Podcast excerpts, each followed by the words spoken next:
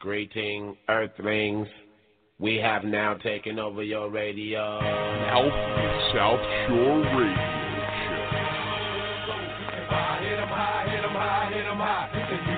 Going straight to the hole.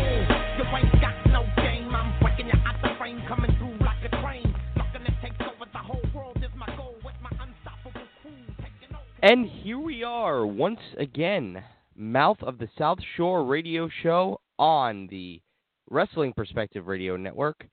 I am and will always be the Mouth of the South Shore, Eric Cordova, here for this Sunday afternoon special edition show. I know the times have been bouncing around, so I appreciate you bearing with us. And so, yeah, we're doing something a little bit different. We're doing a Sunday show. And the wrestling world's a little bit different right now. So it kind of fits in because right now, the hottest thing in wrestling is a press conference company. Like I, I wish I was exaggerating this, but you all know what I'm talking about. And I know there's this meme going around of, well, they're just a T-shirt company. No, they're less than a T-shirt company. They're a press conference company. They do press conferences. They actually have storylines going in their press conferences, and they've had one show before they were a company. But we got this other show coming up, and I'm not knocking the whole thing. Actually, I'm pretty excited about it. So, yeah, I'm not knocking any of it. In fact, I think it's going to be pretty damn good. I hope. I, I mean,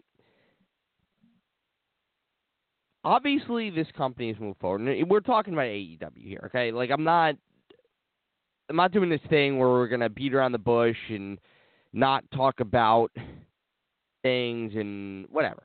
Okay?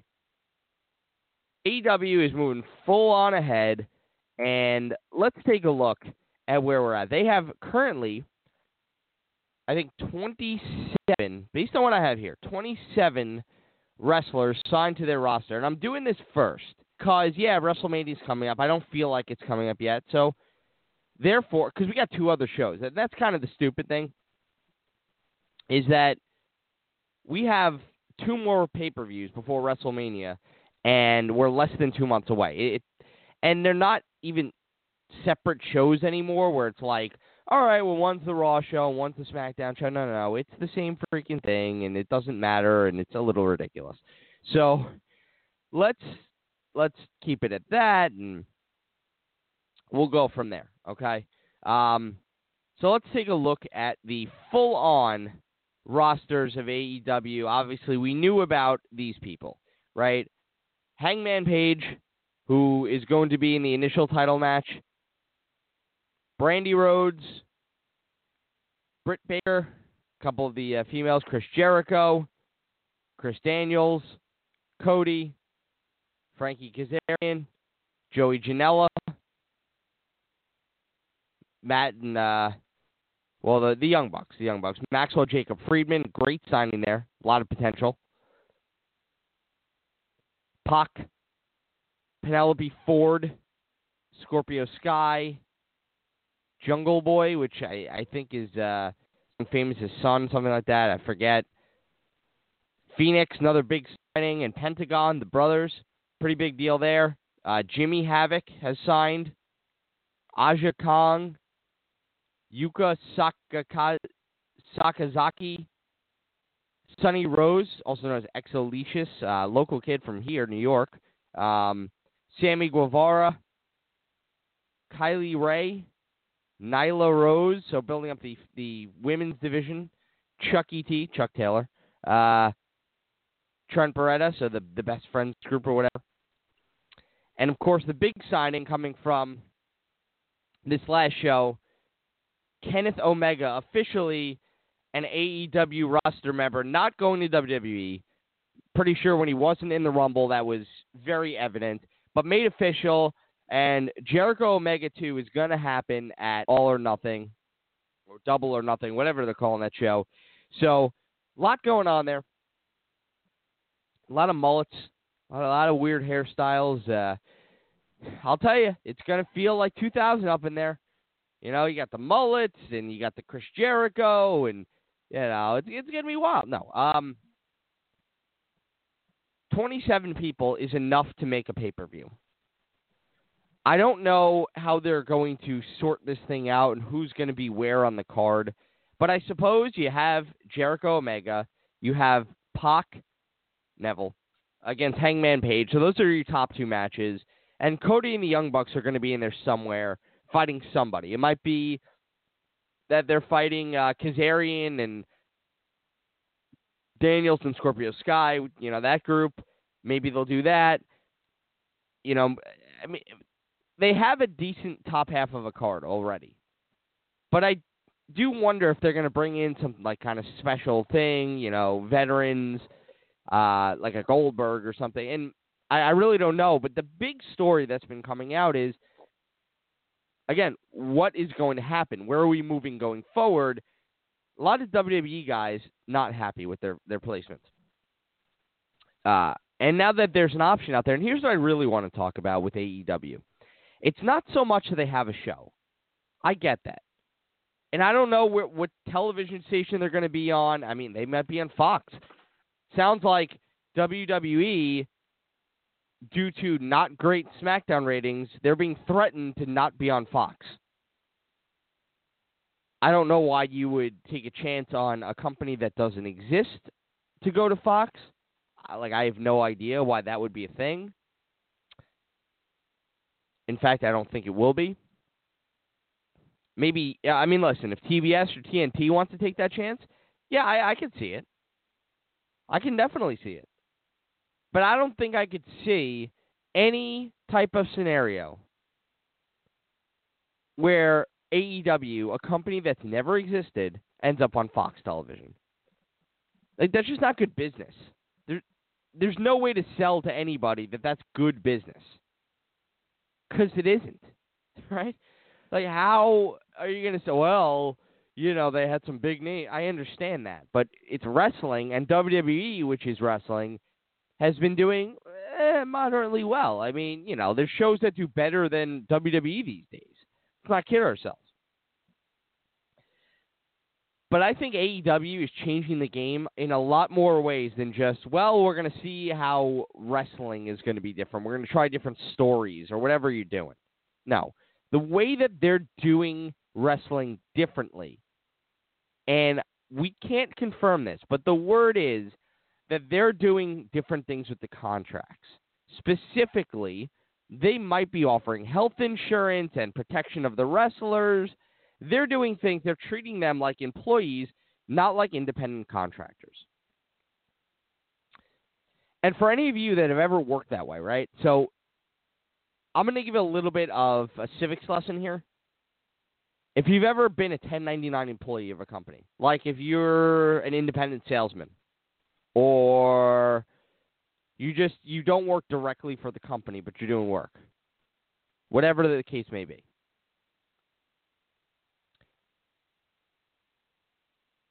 You can and do work in a different way than a W 2 employee, right? Right. So, the reason I bring this up is that this is the difference between WWE and what they are looking to do with AEW. Because WWE has always been a 1099 company. You're an independent contractor. You have a contract with WWE, but you don't work for WWE, if that makes any sense. You work for yourself. You're independent, right? So your insurance is yours. Everything is yours. You run your life which means that WWE basically has a limited liability, right? They're not actually responsible if guys get hurt or whatever the case is. This company is saying, well, no, it's wrestling. We're going to do things differently. We are going to take responsibility for our guys.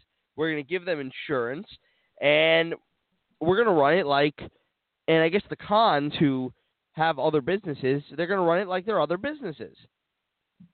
And it's interesting. It's an interesting idea to go that direction with it. And by the way, if you want to talk to me about any of this, the call in number is 714 694 4126. And we should be able to get you on air if you do that. but yeah, I, mean, it's a, it's a weird thing, like health insurance. What a novel concept, right? and it's funny that it comes now as we are amidst in a battle of how where how and where health insurance should come from. But you're talking about guys who we never made the change, even after the Benoit stuff, right? Like, dude is banging his head into the mat every night, then goes and kills his family, and even then, it wasn't like mm, maybe we should take care of the health insurance component. Maybe we should take care of our guys. It was like, no, we'll drug test them. That that'll do it. Which, yeah, like it's improved. I mean, we are not seeing nearly the level of wrestlers dying early that we used to, which is nice. It's good.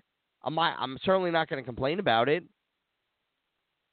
But I would have expected maybe to do those kind of things. Like maybe let's take care of our wrestlers more. That just never happened.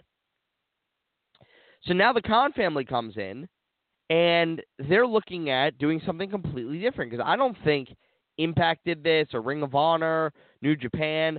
Nobody's done it. And maybe it's just because it's an enormous financial liability, especially now, to actually do it, that a company would have to just have so much cash in hand, which the Khans do. I mean, they're billionaires. You, like, you have to have that startup money.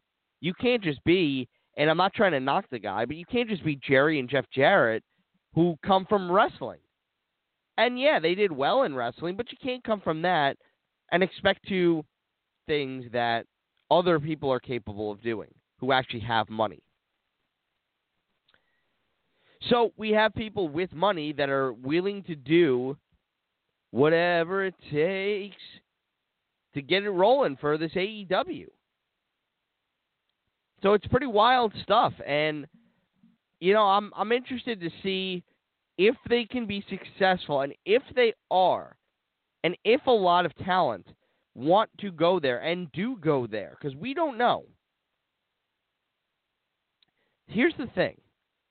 There's a lot of guys and gals that have been saying that they want to go well not straight up saying that they want to go there but without saying it saying it right i mean let's just let's just run down some of what we've heard over the last couple of weeks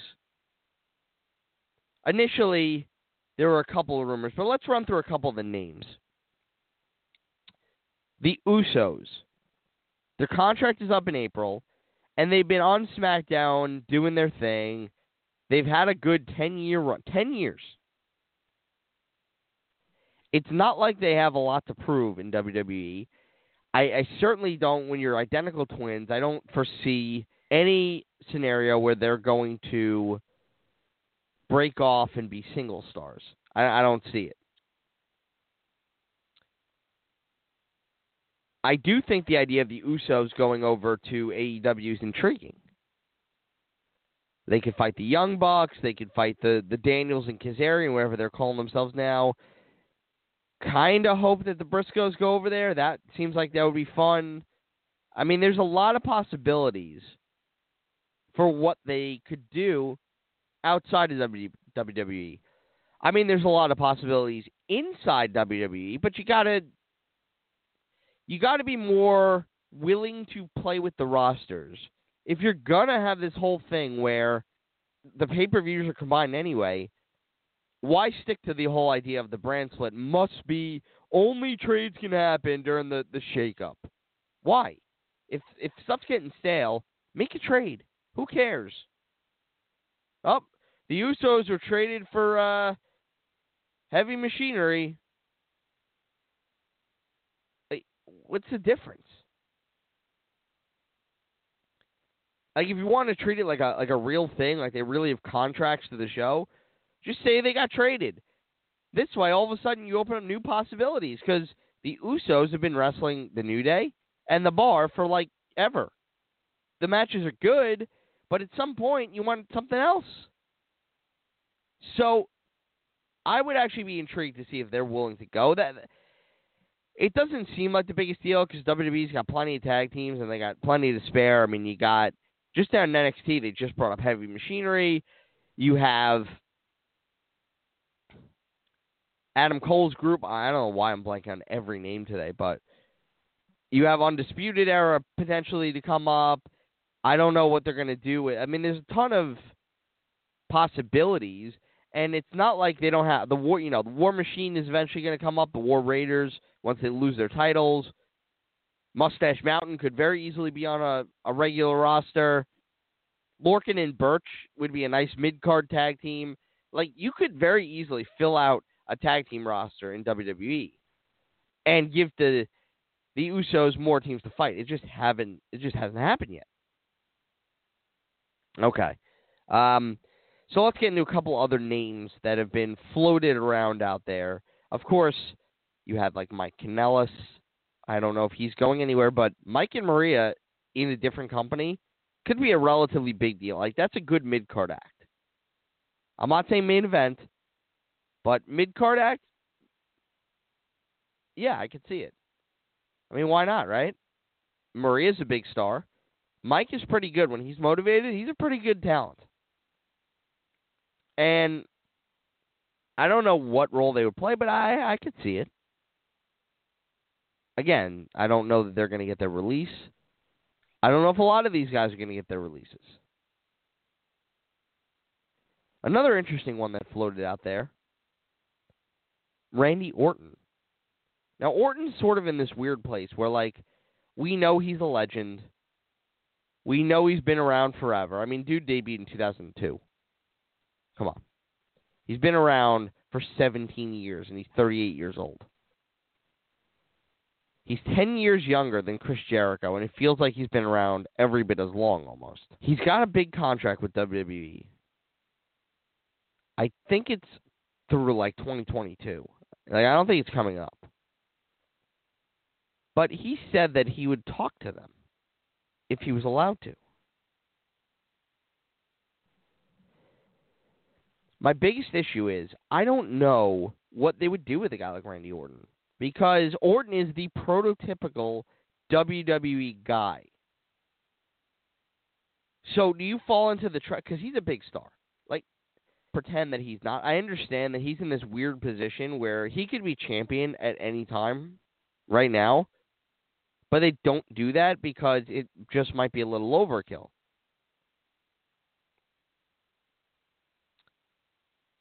I just don't know what role they're looking for him to hold. Like, I really don't. I mean, is he the veteran? Because right now he's in a feud with what Jeff Hardy. You know, is he going to put anybody over? Is he going to be in that role, or is he just the veteran who fights other veterans and you know maintains creative control so he could stay over? I don't know. What I do wonder is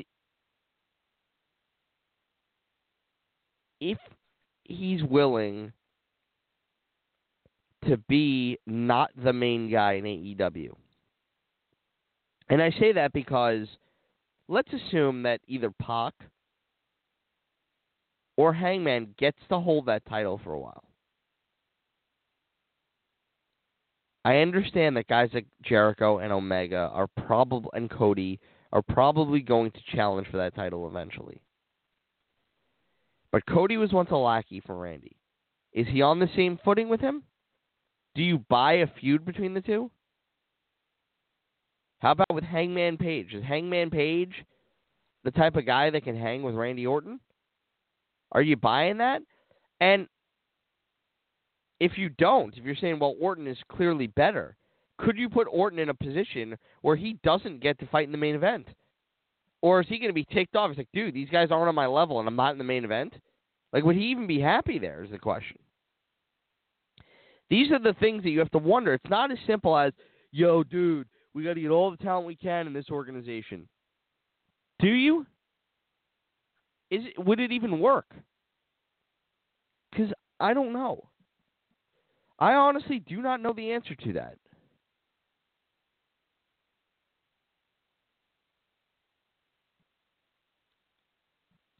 Now, here's an interesting one. And I don't know what to make of this. Undertaker has removed WWE from his social media accounts. Now, outside the fact that the that the Undertaker has social media, which seems like the most odd thing for anybody who grew up on the Undertaker. Like, like imagine it's like 1991, and if you're like me, you're probably scared poopless of the Undertaker. And if that's the case, are you really going to be like, "I- I'm scared to death of this guy, but I wonder what he's got to say on Twitter? Like, there's no way. There's no way. And now we're like, yeah, totally. You know? Oh, yeah, I totally want to see what's doing. Like, I wonder what he's got to tweet about. It's weird. But you got a lot of guys that, if their contract is up, and if they have the choice, they're going to have money thrown at them because this company has money. So, and if Jericho's telling the truth, and I don't see any reason he wouldn't, he's saying he got a really good deal from these guys. Like, he got good money. So, if that's the case, to imagine that guys who are younger, more agile. I mean, look at a guy like Dean Ambrose. They're announcing that he's leaving. Is Dean to end up in AEW? Would seem like a pretty big coup if he did, right? And I feel like it would be a good fit too because I don't know what the rules are going to be in AEW, but it seems like if you let a guy like Jon Good, who's known as Dean Ambrose, he's to have to wrestle Shawn Moxley again, by the way, but because you can't be Dean Ambrose because WWE owns that, right? It's the same thing with a lot of these guys. Now, Orton is interesting because that's his real name. So he could show up as Randy Orton. I mean, it's his real name. Then again, WWE owns the right probably to the name Randy Orton. I mean, I so I don't know.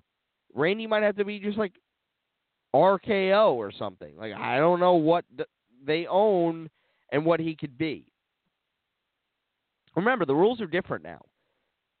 You're not going to see Dean Ambrose leave in April possibly on the way out losing to Nia Jax because that's the thing. We'll talk about that in a bit, but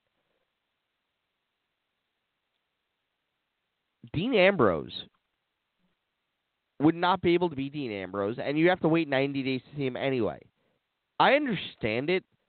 Like, I get it from a business perspective in the 90s, but damn it if it doesn't take away from some excitement in the business. So, in order to protect your business, you took away excitement in the business in general. It's kind of tough. Like, in my opinion, it's it's a little bit tough to sell that.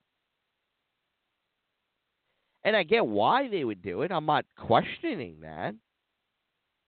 But from a fan perspective, yeah, like if Dean Ambrose left and then a week later he showed up on the other show, like and granted he's we know he's leaving. But let's say the Usos wrestle WrestleMania and then like two days later they appear in AEW, that would be a big deal. It's just not going to play out that way because it can't. And I, I don't know if it's going to be equally as exciting. You'd almost have to time out your show. I, you know, I'm trying to think of how you could possibly do this, but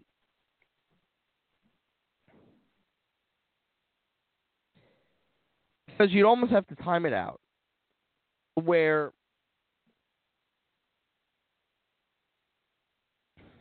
let's see I'm I'm going to try to find out when this is let's see I think it's going to be cuz I don't think they've started selling tickets yet but uh May 25th so that doesn't give you enough time if guys appear at WrestleMania to also show up at Double or Nothing.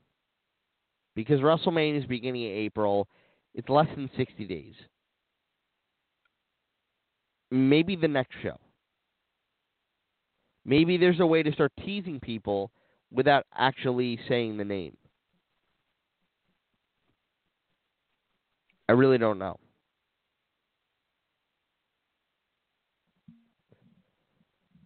you're kind of in a difficult spot. Because again, we're trying to generate interest, and the the press conferences are generating interest, and supposedly the people buying tickets. The question's going to be, and it's the same question you asked for uh, WWE, like, Double or Nothing is the one show that they're doing this year. Last year, September 1st, was the one show they did. And yes, it sold out. And you had people fly in and come from all over to go to this one show to fill up an arena of like 10,000 people. But if you're doing it monthly or bi monthly, is the excitement still going to be there? And what's the plan for weekly television? I'm assuming they're doing weekly television. Because I don't know what the business model is if you don't. But if you're doing weekly, are you going to do the TNA model where you you do it in like a studio? Are they going to try to do it in in arenas? Like what what is the plan for that? Plan is we got to be in arenas every week, and then we're also going to do pay per views in arenas. That might be a difficult sell.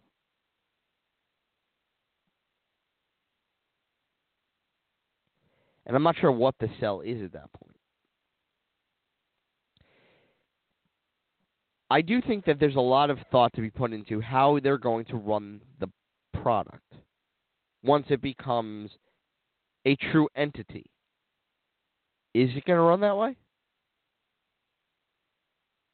I really don't know.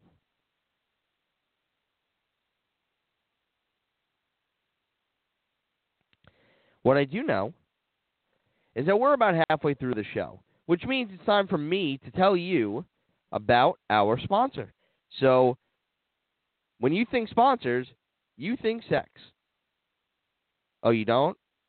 Well, start thinking it. because we want to know if you need to increase your performance and get that extra confidence in bed. Do you know who to go to for that? Val Venis is one answer. But the real answer is BlueChew.com. That's blue like the color blue. BlueChew.com is the first chewable with the same FDA approved active ingredients as Viagra and Cialis. So you know they work. So, along with that, you can take it at any time, day or night, on a full stomach. And since they're chewable, they work twice as fast. So that's exciting. You can buy them online. They ship straight to your door in a discreet, uh, discreet package. So the same way you ordered that Valentine's Day gift for the, the lady is the same way you can get your Blue Chew delivered to your door. It doesn't require a doctor visit, no waiting at the pharmacy, and no awkwardness at all. And just like Lex Luger, they are made in the USA.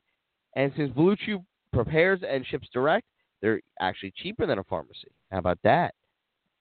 And let's go even further. Right now, we got a special deal for our listeners.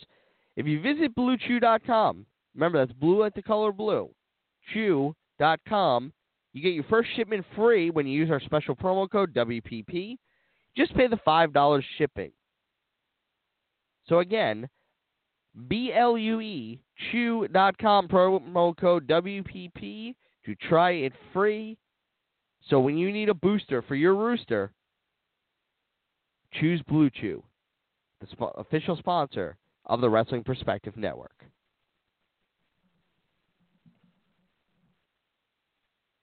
All right. So, you know, those ads are not quite as fun when it's not me and the Crab. Somehow, it just seems like it's a lot more fun when you got a guy who actually uses the product. I mean, how you doing? But yeah, I, I am in this weird place because we did a half an hour and basically didn't even touch on WWE. And part of that is I'm not even sure where to start. Like I'm really not. You know? Like where where do you what what do you what like what do you talk about right now? Well, I suppose we can get into a couple of things. Well, first of all, Eric Bugenhagen might be the next big star. We'll see about that. Obviously, he appeared on the uh, NXT, and he's ridiculous and a lot of fun. And I wouldn't surprise me if he got a contract. As of right now, talk about The Godfather. What? Yeah. Here's why. The first time Charles Wright, who became The Godfather, appeared on television he was Papa Shango, at least on WWE television, a voodoo guy, new in the business, didn't talk, did like voodoo spells, and he was fine. You know, he was always a big guy, so there was the intimidation factor. All right, cool. We got him feud with the uh, with the Undertaker, right? Had that happen for a while, he just wasn't that good. But they they knew they had something, so they tried him as Kama Mustafa, an MMA gimmick, right? This is around the time where MMA was becoming a thing in like the mid '90s, and I, again, it was okay. It wasn't anything special. Then he became Kama the Supreme Fighting Machine. And then he joined the Nation of Domination, and he started wearing a hat and walking around with a cane, and he was sort of shifting into this Godfather character. It was like Kama the Godfather. And eventually, he became the Godfather. Being in the group allowed him to start e- examining who he was, and he started wearing the bright colors eventually and coming out with the hose or whatever. And he found a role that just worked for him. And for the next few years, it worked. And now he could show up at a Royal Rumble, and people love it. Why do I bring him up? Because sometimes it's okay to change a character. And it's not as though it has to be some drastic change all the time. I understand that Husky Harris became Bray Wyatt. And people actually forget the Husky Harris run. I get that. I mean, Dolph Ziggler was a cheerleader. And then he became Dolph Ziggler. And he's been Dolph Ziggler for like 10 years. Why do I bring them up? Again, Daniel Bryan came out with his new title, which I love, by the way. And he came out with a new lackey as well, Eric Rowan. And it, reminded me a little bit of the Straight Edge Society. If you'll hearken back to that, the Straight Edge Society was a group that CM Punk started because he started becoming indignant about the idea that he was better than people because he was straight edge, which is a good wrestling gimmick because you're finding something that people actually theoretically might even like. Wow, he's a guy who's not going to die in a wrestling ring because of doing too many drugs or alcohol. Yes, that's great. But he's also a bit of a jerk about it. He's not being very nice about the idea that he's straight edge, right? That he doesn't do drugs or alcohol. He's actually making people feel bad about the fact that they do use those things. And when he first started the character, he went after Jeff Hardy. Makes a lot of sense, doesn't it? Well, after that, Jeff Hardy is vanquished. CM Punk is becoming a character. He needed minions. Because the only way to really be a jerk is to have people on your side. Kind of makes sense, right? So, what did they do? They took a guy who was portrayed as well, I don't even know how to describe it. A, a, a redneck who was controlled by the sound of a bell. So he was like this big doofy guy controlled by the sound of a bell. When the bell rang, he became nuts and could wrestle. Interesting character. Didn't have a lot of long term viability. The guy was weird looking, he was balding and ugly and all sorts of stuff. Well, that guy got himself in shape. He got himself a goatee, and he reappeared as Luke Gallows. Ever since appearing as Luke Gallows, he made a career for himself. He became the big muscle for a lot of guys. He looked like a tough biker character in a way. Like and when he was the apprentice essentially of CM Punk, he got a career facelift. Now they could have went further with this, but they added Serena, who apparently had a problem in real life that she couldn't stay away from the bars for like six months to make the character work, and Joey Mercury, who was at the end of his career. Which like it's fine, but what would have made the gimmick work is if you turn somebody that the fans like. You have to remember the times that these type of stories have worked, have truly worked, are when You take characters that people like and you change them. Let's take a look at the time that it worked the best. Remember, I mentioned The Godfather?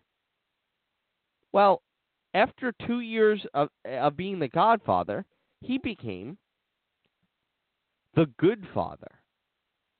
Val Venis also changed his character because they were in a group called Right to Censor.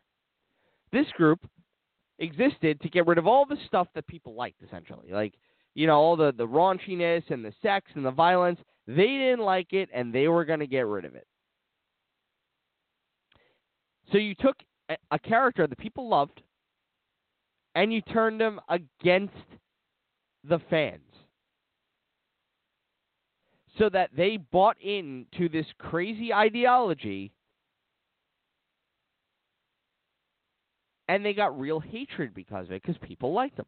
I don't know who you could do that. With. Now Rowan's a good choice because you always need a muscle guy. It's always good to have a muscle guy in a group. It really is. So I'm not gonna. I, and I love the idea that they're actually trying with him because you got a guy who's huge and he's intimidating. He's got the beard, kind of fits in with Daniel Bryan. So it's like, what do you really do with a guy like that, right? And the answer is, yeah, why not make him muscle? And I understand, you know, Luke Gallows, who's his life partner, is going to come back at some point. I get that. Maybe Luke joins the group too. I don't know. I I, I almost prefer he didn't. Maybe like they they they have a feud over the fact that Luke isn't in the group, or they try to convert him and he just won't do it, so he becomes the baby face in the story, something like that. But there's so many possibilities for what you can do. Daniel Bryan's character is not anti-drug. He's anti-pollution. He's anti. He's basically like your typical Greenpeace guy, right? He turned the, the, the title into a piece of hemp. You know, again, what kind of guy would work in that type of group? You, I understand the feud with AJ because it's you know he's holding the WWE title, but I almost think we got to find somebody that makes sense to feud against, right? Someone who just doesn't understand Daniel's ways. I don't know. I mean, maybe, maybe it's a big muscle guy. He goes, hey, dude, like I didn't get to be big and strong by eating kale. Right, I ate meat. Someone has a little bit of sense of humor about it, whereas Daniel Bryan seems to have no sense of humor about these things. That might work. But if we can find guys that we can turn fan favorites that we could turn into bad guys to fit the cause of the group. I think the group goes further. I think the group has value, long standing value. Uh, in my head, I'm thinking someone like No Way Jose, but he's just not on TV enough. I don't think he would have that much of an impact. I need a guy that we're going to have some impact from. That if we turn him or her, it's going to have value.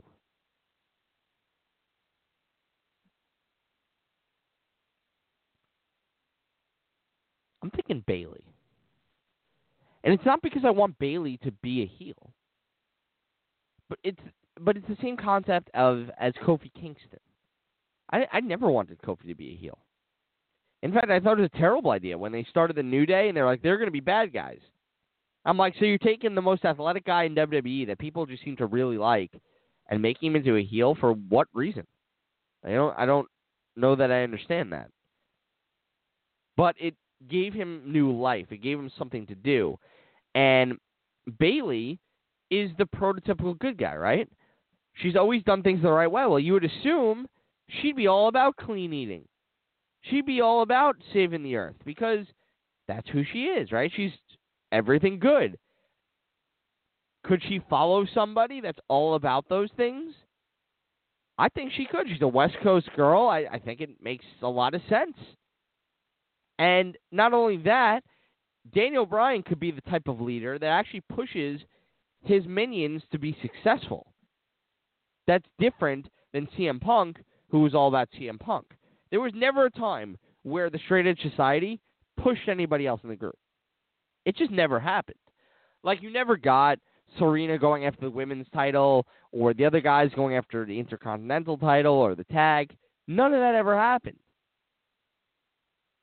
But I could see it with Daniel Bryan. I could see him helping Bayley to achieve her dreams, right? Because that's what that's what Bryan did. So I could see that being a thing. I could see Luke Harper joining the group and them being tag champions again, but as environmentalists, like lumberjack looking guys. I could see it. And why not? There's so many possibilities what you could do with this group. Bayley might be the perfect addition, though. Because again, we want to take somebody who's a babyface. The only problem is, you know that she's already locked into probably winning that tag title, so it's not going to happen. But I think it'd be a good fit. I do. And imagine if you actually followed through with it. Imagine if you followed through where Bayley, instead of wearing the bright, colorful things, she started wearing like flannels and jeans, and she really started fitting the mold of what that group was. And she started talking about how she would be who she was and she needed to be who she truly was. She's from California, she believes in conservation, and she believes in success. And the only way to truly be who she is is to align herself with this group. You change the outfits, you change the hair, change everything. You create a new character. And here's the thing that people forget just because you create a new character doesn't mean you can't eventually go back to what used to be. If you like Bayley with the wacky waving inflatable arm filling tube man, it can happen again. Godfather comes out as the Godfather. Val Venis has appeared as Val Venis. You can go back. You can do it. You can evolve a little bit, but you can go back. That's why I think it's take a chance. What do you have to lose? It's not as though someone like, let's say, Bayley is lighting the world on fire with her gimmick now. I mean, she's basically been in the same storyline for an entire year that's gone nowhere. So, doing something a little bit different, yeah, I'd be all for it. Now, let's say you get the Luke Harper, and that's your tag team and your muscle guys. If we want to get a mid card guy, because I'm all about you know having a full on group. I don't like this. Well, it's three. We're done. We got three. Three. We're good. No, like let's have a real group for once. Haven't had one in years. Three. We got it. Three. Got it. We got three. Three. We're good. No. We can expand beyond three. Three. We got three. It's good. Three. No, I, I, I mean, I, guys, I understand the shield worked out. Three. And, and the wife had three. The wife's got three. I get it. Three. Let's go beyond three. Three. You know. Let's see who we can figure out for like a mid card role. I mean, there's a lot of possibilities. Again, I like the idea of taking somebody that's established. I just do. I'd go Finn Balor. And here's why. Finn has been floundering. He needs something. And I understand people see Finn as well. He led the Bullet Club. He can't be a follower. Yeah, that's the point. He's going to be until he's not. Because eventually the undoing of the group is going to be that Finn Balor sees himself as an equal to Daniel Bryan, if not better. So Finn turns face, takes the title from Daniel Bryan, and away you go. The group starts to dissolve. People start questioning alliances. There you go. I just gave you a year's worth of storylines. You want to put, you want to play it out on paper? Let's play it on paper. Okay.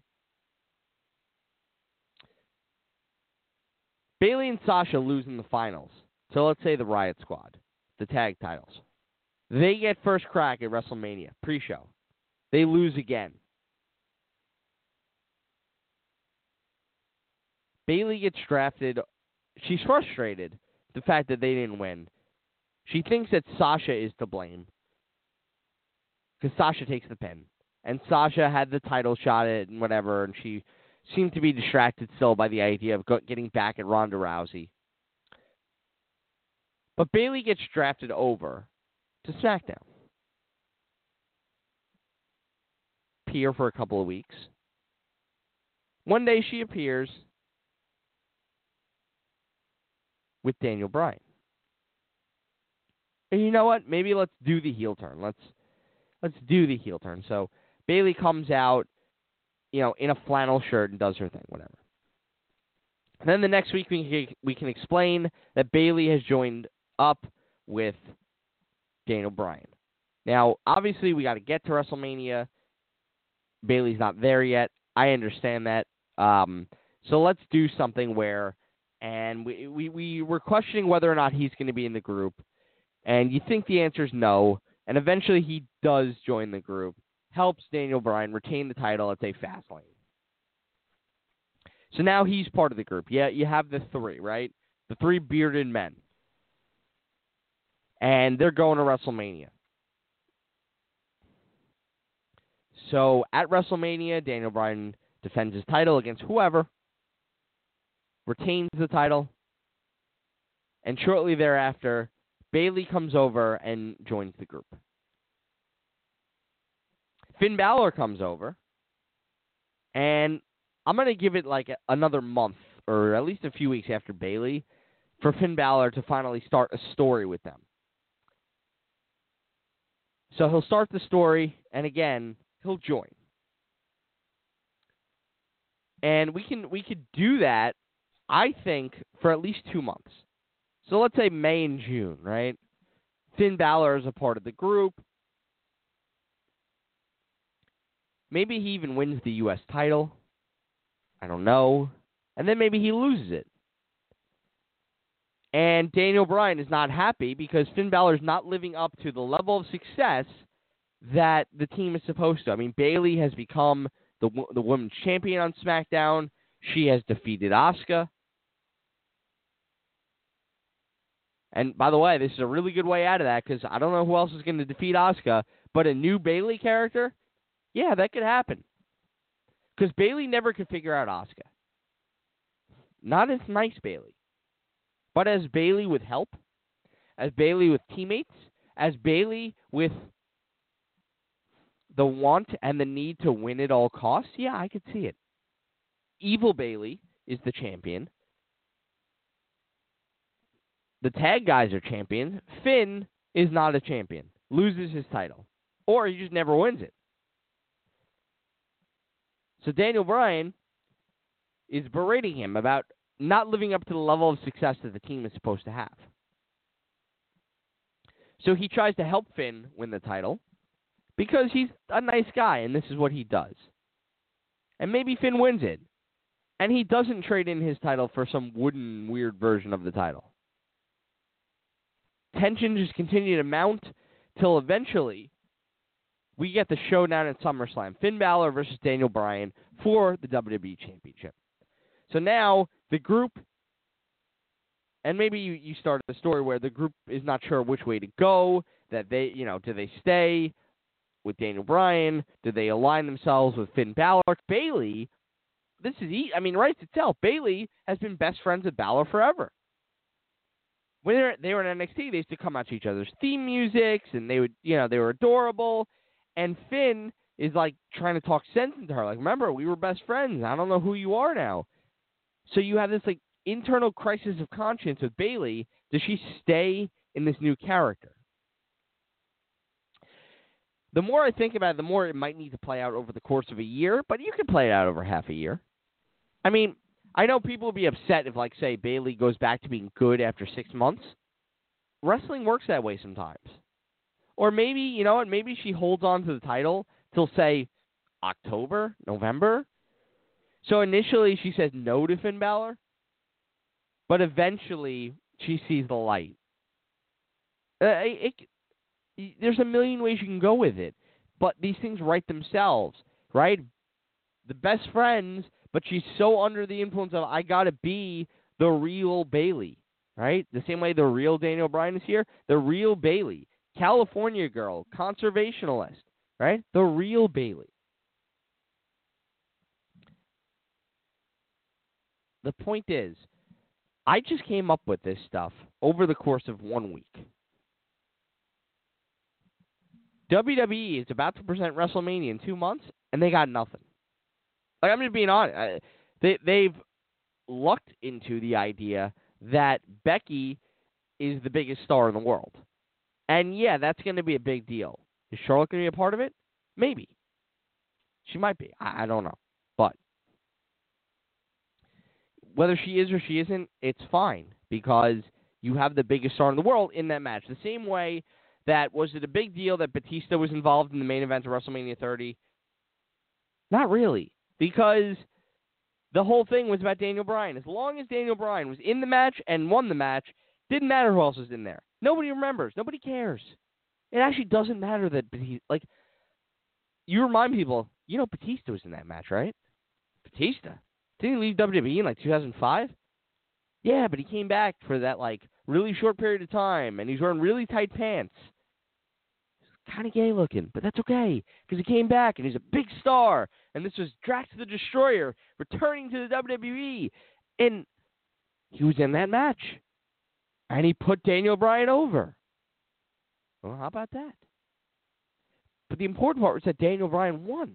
It wasn't about who was in the match. It didn't matter. As long as the end result was correct. And in this case, the end result is Becky has to win. And realistically, Becky's got to tap out or pin Ronda Rousey. Ideally, tap her out. Because you know how much of a killer she looks like if she taps out freaking Ronda Rousey? And they've made that easier because it looks like Ronda's becoming the heel in the feud. So if Ronda starts taking shortcuts and becoming the heel, heels can tap out. If Ronda's still the top babyface and you're booking her as a top babyface, she ain't tapping out. She shouldn't tap out because if you really want to push the idea that the women are the same as the men, when's the last time you saw a male babyface top guy tap out? John Cena, Orton when he's a babyface, Daniel Bryan when he's the babyface, CM Punk, any of these guys, Seth Rollins now, you ever see them tap out? Me neither. So you can't tell me that, well, they should. And you know what? I thought it was insanely idiotic that Becky Lynch tapped out too. I'm gonna tell you straight up. that I thought that was that was insanely stupid. Because you're gonna tell me that she's the biggest babyface in the world. She's basically the new Stone Cold Steve Austin. But she could tap out to Asuka. Uh, but she'll be fine later on. No. Have her get caught in a roll off, something stupid like that. That's fine. Asuka is creative. She's a good wrestler.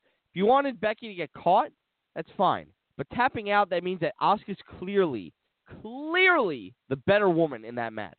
And that was not what you were supposed to do with that. That's the thing. Sometimes these things just really get to me, where they just don't get it. They just don't get it. That they're not holding themselves to a standard. And you want them to. You want there to be a real standard that this is what a top babyface is, and this is what they can do. Male, female, trans, whatever you want it to be. No matter who it is, no matter who they're fighting, that's what it's got to be. I mean, and now we might be getting back to the idea that men can fight women. Because the rumor is that Dean Ambrose and Nia Jax might fight at WrestleMania. I mean, they're fighting on a house show. Now, I don't know if they're actually going to fight at Mania. I mean, wouldn't that be the ultimate? Nia Jax, who seems to not be able to go five seconds without hurting anybody, is going to get. I mean, she almost, she almost ruined what is the biggest layup in the world, which is Becky Lynch becoming the top wrestler in the world. She may have helped it too, you know, by the fact that she bloodied Becky, and that image is becoming iconic. But she almost ruined it by breaking her damn nose and by being careless.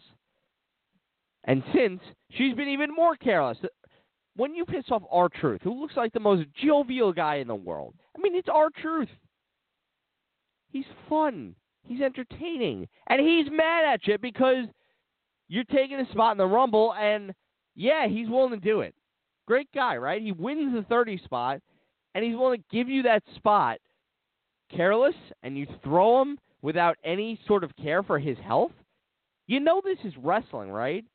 It ain't real. You're supposed to protect your opponents, and she's not doing it, and we're rewarding her by giving her Dean Ambrose. Now, I understand maybe it's not, because maybe they're just trying to embarrass Dean Ambrose. But at the same time, why are we rewarding this woman? You know, Big Show was like this for a little while. He got a little careless, he stopped caring, and they sent his ass back to developmental. That's what they should do. Take Nia Jax and send her ass back to developmental. I really don't care. I understand that she's a monster. I get it.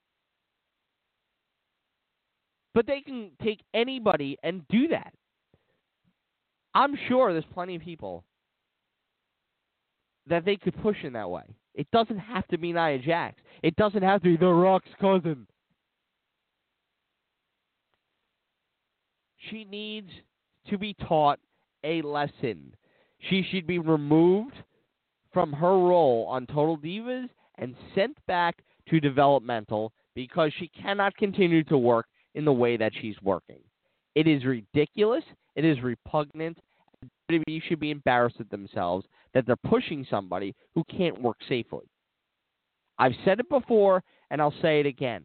You have to be able to work safely to work successfully in WWE.